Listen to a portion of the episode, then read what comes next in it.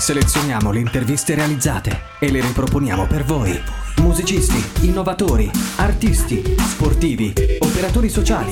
Raccontiamo la città che cambia. Un archivio unico a disposizione. Scelti da noi e messi in onda per voi. Unica Radio, B-Podcast. Su Unica Radio oggi parliamo con il direttore artistico del festival Buon compleanno Faber, Gerardo Ferraro che eh, ci anticiperà appunto quella che sarà eh, la dodicesima edizione di questa uh, importante manifestazione. Ciao Gerardo e benvenuto, grazie per la disponibilità. No, Lorenzo, grazie a te per la sensibilità e l'attenzione che metti a questo nostro viaggio cosiddetto De Andriano, dodicesima edizione. Insomma, 12 anni che si racconta la figura di Faber. Mm, ti chiedo quanto è ancora attuale secondo te uh, questa figura anche nel cantautorato italiano contemporaneo? Da 11 anni, 12 edizioni che non raccontiamo, ah, ovviamente Fabrizio De André non raccontiamo la sua figura, noi proviamo a traslare il suo pensiero, la sua poetica anche attraverso i suoi scritti e le sue canzoni. Quindi se lasciamo un po' scorrere il tempo a 11 anni fa in cui evidentemente ed inesorabilmente all'inizio c'erano libri che parlavano di Fabrizio De André e delle, eh, come dire, è un modo di inter- reinterpretare anche le canzoni di Fabrizio De André, oggi De André è un modo per noi per raccontare delle storie, soprattutto per quelle storie che lui ha vissuto qui in terra sarda, no? ha sedimentato, ha stratificato e che ci permette, guarda caso, di cominciare proprio oggi con un omaggio a Gigi Riva attraverso Il sogno di Achille, il romanzo di Gigi Riva scritta da Carlo Vulpio, giornalista del Corriere della Sera.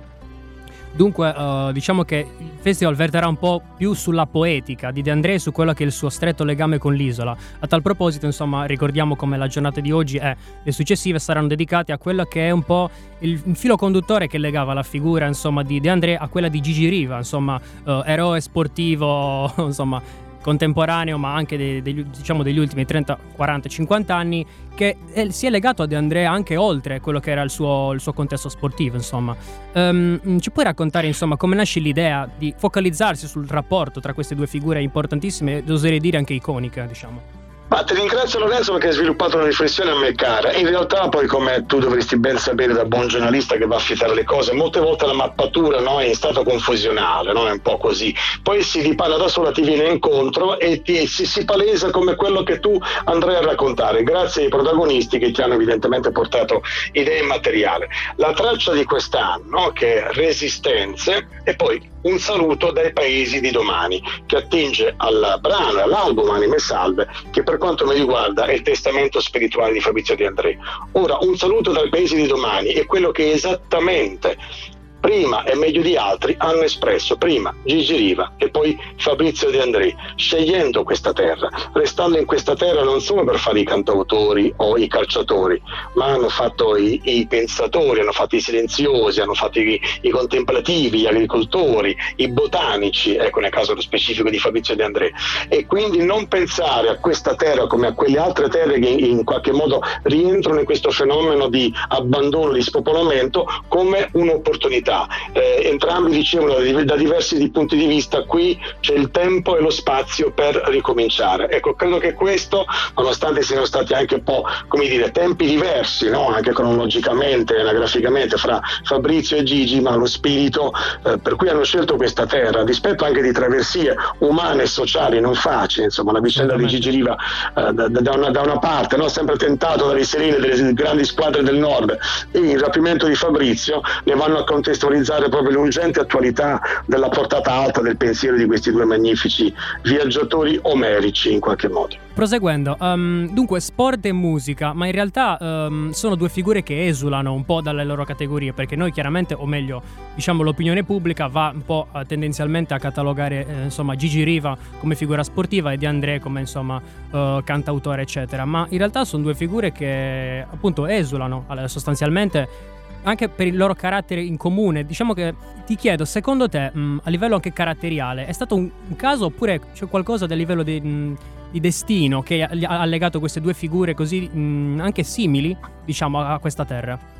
Ma se usiamo un certo tipo di fascinazione e di visione su questi due enormi personaggi, ma meglio sarebbe definire meravigliose persone, evi- evidentemente sì.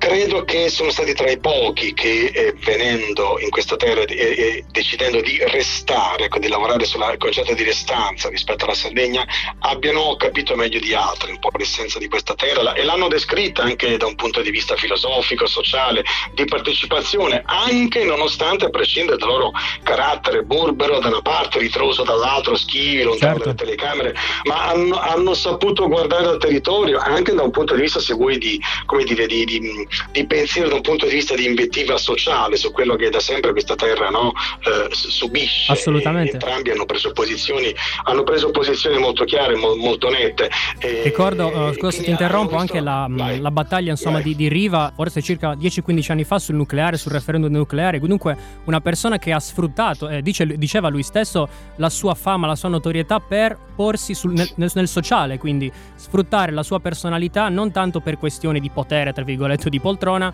ma anche per aiutare quello che è il popolo che lo ha accolto, che diciamo è diventata la sua famiglia adottiva, diciamo, da quello che è l'adolescenza in poi. Esattamente, c'è proprio questa capacità no, da parte di chi viaggia, di chi eh, arriva da un altro luogo, di, di, di, di guardare meglio no, al, al, luogo che sta vivendo e in cui è, è, ospitato.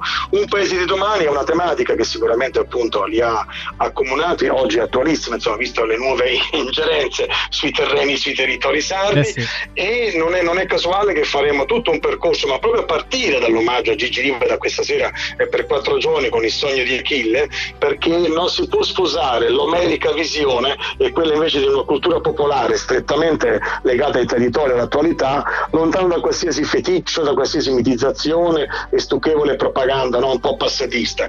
Per cui a partire da Gigi Riva tutto il percorso che faremo a questo grazie alla FICE, che è la Federazione Italiana Cico e Cinema, del suo presidente Marco Asunis, agitatore culturale anche nelle terre sarde da 11 anni quel sottoscritto di Buon Compleanno Faber, quindi attraverso l'elemento audiovisivo raccontare raccontare storie che sono dentro il pensiero di Fabrizio e di Gigi Riva, ma che racconteranno storie che arrivano da altre terre che stanno subendo la stessa, ecco, la stessa, lo stesso attraversamento diciamo, di crisi e di espropriazione. E questa è un po' la traccia. Partiremo fra due giorni proprio con la presenza del Festival dei diritti umani di Napoli con il suo direttore artistico Maurizio Del Bufalo e avremo questo, questo omaggio a Mario Paciolla, l'attivista massacrato in Colombia qualche anno fa, avremo in collegamento i genitori di Mario Paciola, insomma, eh, che era uno che appunto in, in Colombia e in Amazzonia portava avanti le istanze appunto de, de, delle popolazioni locali.